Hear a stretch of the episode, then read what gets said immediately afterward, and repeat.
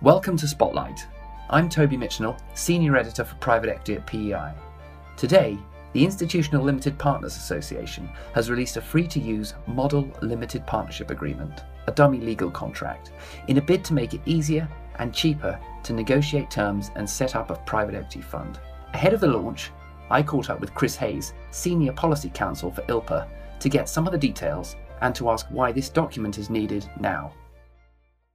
So, why is there a need for the model LPA at this point in time? Sure. Well, uh, you know, the idea of standardizing legal documents came out of discussions that we held on a regular basis. Uh, about once a year, we get together with GPs and LPs both in London and in New York. And so this came out of some discussions that we had had with senior folks at both sides of the aisle. And there was a feeling that there's uh, an interest in pursuing standardize some of these legal documents to lower legal costs, speed fundraising, and lower the increasing prevalence of side letters. And so that really caused us to embark upon this kind of LPA simplification project. And we started with our model subscription agreement, and now we've moved to, which I think is a much more substantive document, the model LPA. So the idea of putting out a model LPA now, I think, is we, we've seen a lot of growth in legal costs surrounding f- forming these funds. You know, organizational expenses continue to rise. And I think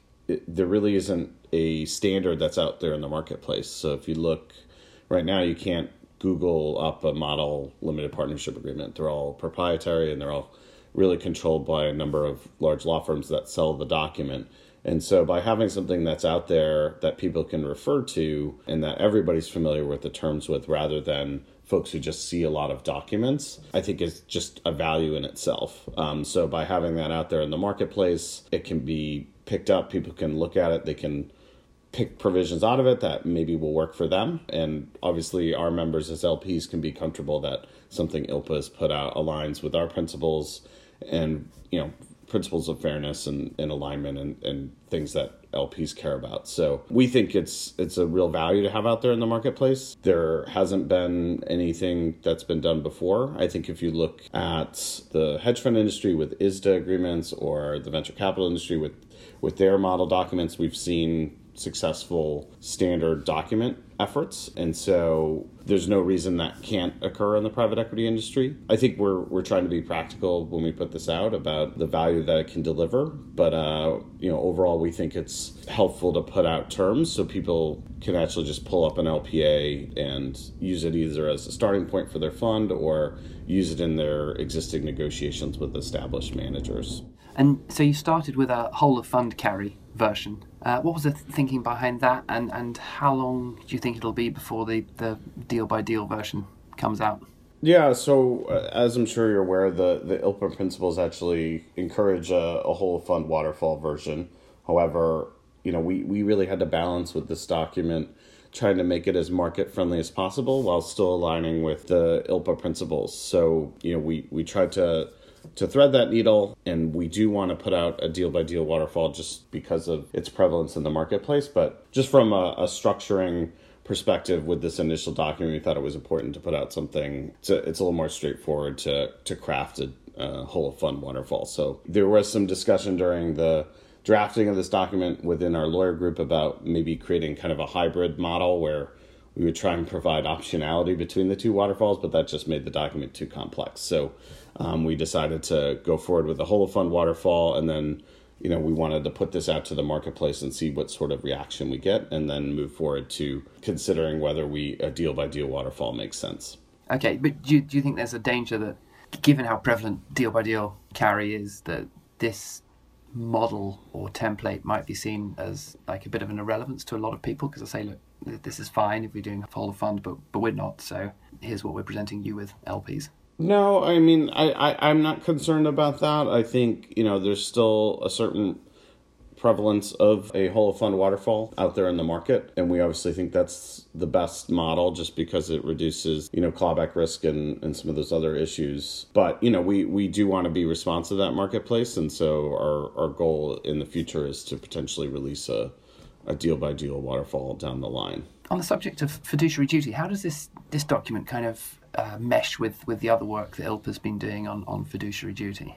Sure. So uh, as you may have been following, you know, and this kind of moves it a little bit into what we've been doing on the policy front. Our members have become really concerned. Uh, 35 of them signed a a letter to the SEC this spring about the increased prevalence of contracting away fiduciary duty in the limited partnership agreement. And we think really undermines the trust in the relationship uh, in the partnership between GPs and LPs. We think it's core that there be a duty of loyalty and a duty of care, and the trends are, are going in the wrong direction, and in our opinion, and that's why we're encouraging, at least in the U.S., the SEC to to engage and make sure that the Advisors Act standard that you can't contract to a lower standard than that standard. So the model tries to address this. We have a pretty strong fiduciary duty provision in there. So it recognizes that there's a fiduciary duty and it actually includes a standard of care, what the standard of care is, which is not typically drafted in there. So we wanted to put that in there because we think it's really important that if a lot of the discussions around the Advisors Act fiduciary duty were really around disclosure, right? So it's a disclosure based statute.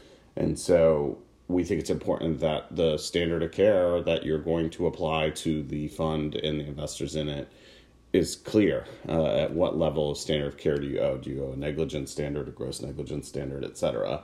And so we think it's important to state that outright. Often, you know, I think people aren't fully aware, particularly people who aren't looking at these documents a lot, that fiduciary duty is eroded throughout the document. It's not just written down that you know we don't have a fiduciary duty. Um, so it's it's proliferation of sole discretion language etc so you know we we did include also provisions that prevents the gp from pre-clearing conflicts of interest. So one of the issues that we have seen in the fiduciary duty context is around the duty of loyalty and the the prevalence of conflicts of interest. And so you know we think it's important that when there are conflicts that they are brought to the LPAC when they arise and then they can be consented to rather than trying to pre clear all those potential conflicts, uh, ones that might not be fully ripe, might not be fully vetted and out there for the LPs to fully understand and consent to at the front end of when you invest into the fund. So, you know, our our document tries to prevent that kind of activity from occurring. Oh, what does it mean when conflicts are, are pre-cleared? Does it literally mean there's a list of potential conflicts of interest that are noted and pre cleared, or is it more vague than that? Exactly, yeah. So I think while ILPA has been supportive of kind of the SEC oversight of the industry here in the US, what it has produced is an excess of disclosure. Um, and at some point, disclosure that is too voluminous becomes less meaningful. So when you are what we would call pre clearing conflicts, you're basically you know, kind of listing a variety of things that may be conflicts in the future, but aren't maybe fully clear that they are yet. And so when a conflict is actually fully there, then you bring it to the LPAC to presume you don't try and go ahead of time about something that might not currently exist yet but may exist in the future. So what we don't want to happen is basically you know LPs have signed this document with say yes a laundry list of conflicts that may occur in the future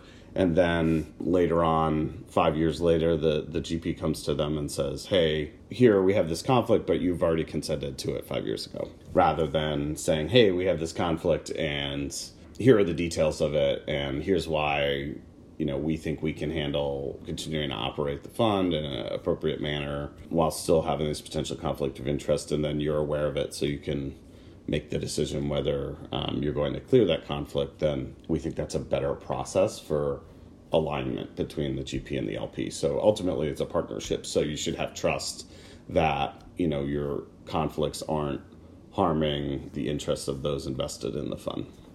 Um, I, I also noticed that there's an obligation in there for the GP to share the identities of all the LPs with each other on a, on a quarterly basis. Is that something that's not commonly done at the moment? And do you think there'll be much pushback if that's the case? Yeah, so this is also something we've been working on quite a bit, and our members have been concerned about. So I, I, think it's, from my understanding, under UK law, for example, there's a register. So it's actually a publicly available register um, where all the ownership interests in the partnership are clear. But we've heard that there's, right, obviously LPs have certain governance rights in the document. And if LPs don't know who their fellow LPs in the fund are, then they may not be able to exercise those governance rights. And so we've been hearing, obviously, all of this stuff is anecdotal, right? Because we don't see those documents due to the, the confidential nature of them. But increasingly our members are telling us that they are not receiving a list of their fellow LPs in the fund, the investor register, etc. And so we think that list is really important so that they can talk to their fellow partners in the fund. You know, they're all supposed to be partners in the partnership together. And we've even heard it go to the extreme of they don't send an email for the annual meeting and, and certain it's all BCC'd so that the investors don't know who the other investors in the fund are, but of course they all get to the annual meeting and then they see their peers there. So I, you know, I think it's we think it's really important, given that LPs have certain rights uh, under the document, whether those are you know removal rights or, or other types of rights that they may have, that they are able to contact and know who their fellow LPs are in case they do need to talk about issues that are coming. Say there's a key person event, the LPs should be able to reach out to their fellow LPs and address whether the investment period needs to be suspended or how to move forward with something like that. That's just an example, but that's why we think it's really important for LPs to know who they are. I think we are cognizant that some LPs want to remain confidential. We certainly have some members that uh, want to remain confidential, and there should be some way for them to opt out. But I think the default should be disclosure unless the, the LP has specifically requested on their behalf to opt out from being included on the list. And first of all, that also doesn't mean that we think it necessarily should be disclosed out to the public at large. I think, you know, this is really about internal fund governance. It's not about having all the LPs in a particular fund just fully disclosed to the world unless that's already the, the law in, in that particular jurisdiction. Is there, is there any language in the model LPA about secondary transactions? So, sort of anticipating a need for liquidity at towards the end of the, the fund's life, or is that left to be negotiated at the time? Yeah, I mean that isn't something we specifically dealt with here. It's not something that we we covered in regards. So that's something that you'd have to uh, address. So obviously, this document we're trying to balance the complexity of how long these documents can get to something that is relatively simple with kind of the core components. So that's how we try to approach this. Great. And then, so I guess my final question on it is how do you know what success looks like in this? What are your kind of hopes for how it gets used? I think, you know, we're realistic about the document. So, first of all, I think, you know, obviously the primary value here is having something out in the marketplace that people can refer to as a standard that exists in the marketplace, which right now, given the proprietary nature, is not out there. But I think in terms of success, we think this can be used in a variety of ways. So, first of all, we think it's useful for managers that want to raise money from investors, right? So, as all managers want to do, but GPs who are thinking, okay, what is a document that I can start with and move quickly that, you know, LPs will be comfortable with. And so, obviously, having something from ILPA as your starting point, I think can really help you attract LPs and let them know that you're thinking about them and about the partnership that you're going to build over, you know, the next 15 years with this fund. So GPs who are thinking about that, I think is really positive. Um, that may be GPs who are emerging managers, right? So, so managers just starting out, um, and we obviously want to encourage the growth of new managers is is always positive from our perspective, from the LP perspective. We also think it could be used potentially in emerging markets for folks who are interested in attracting capital as well. So those are where we think it will be picked up potentially and be used. So we're we're going to be talking to folks who run emerging manager programs that are members. We're going to be talking to DFIs. We're going to be talking to other groups who often are able to help direct GPs um, who are interested in seeking their capital to use a particular document. We're also going to be talking to the fund to fund platforms that sometimes operate those programs. In addition to that, we think obviously many established managers are already using their document, and we don't expect GP counsel with established managers. You know, we could name the, the few firms who are, are really heavily involved in that. Um, just because you know the, their business model is selling a model document so any kind of document I think that we could put out, they would probably find some issues with it in order to encourage adoption of their own document by the GP. But we do encourage GPs to think about this as a as a resource for them, and we think it can be used even if you're not using the full document. We think both established GPs and LPs can use it both as a reference. So, like I said, having this public standard out there is, is something that people will be familiar with the language from it and they could plug it into their document if there's some negotiation over whatever they're proposing initially between GPs and LPs or GPs might be able to adopt portions of it that they're comfortable with. So they can say that certain provisions in this come from the open model LP, and I think that would add a lot of value to, to both parties to the negotiation. So you know, we think it could be used in all of those types of elements. We also think it could be used as a benchmarking tool because it's really a practical application of our Principles 3.0. It doesn't always perfectly align with the Principles 3.0, so we, we had to deviate slightly from it in some areas, but for the most part, it, it does align with that. And so LPs who are looking at the other documents in their portfolio can also look at what provisions they like in the, the ILPA model and actually have something to point to as an example of the language that could be inserted during their negotiation. So we think that that could be beneficial. Lastly, we'll be able to use this in our ILPA Institute from an educational perspective. So we think there's a variety of ways that the document can be really useful. And, you know, we encourage people to take a look at it, have an open mind about it. We're certainly open to answering questions. And we had a variety of attorneys in the working group, uh, about 20 attorneys helping us draft this document. They're the technical experts uh, that we relied upon, and they're all heavily involved in fund formation negotiations, both for GPs and for LPs. We also had some in house folks as well. And so we encourage people to take a look at it, see what provisions in there that they think they can adopt, and you know, go from there. Because I think, you know, our members are increasingly thinking about you know, how can we move towards a way where we're reducing some of these costs on the front end to form the fund?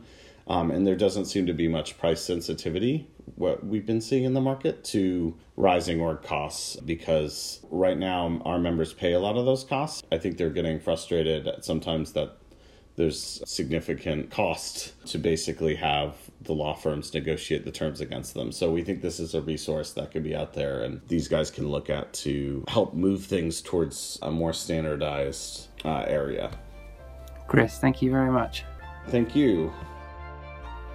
That was Chris Hayes of ILPA. If you want to hear more episodes of PEI's Spotlight podcast, you can check us out on iTunes, Stitcher, Spotify, Google Play, Podbean, and PEI's various titles online.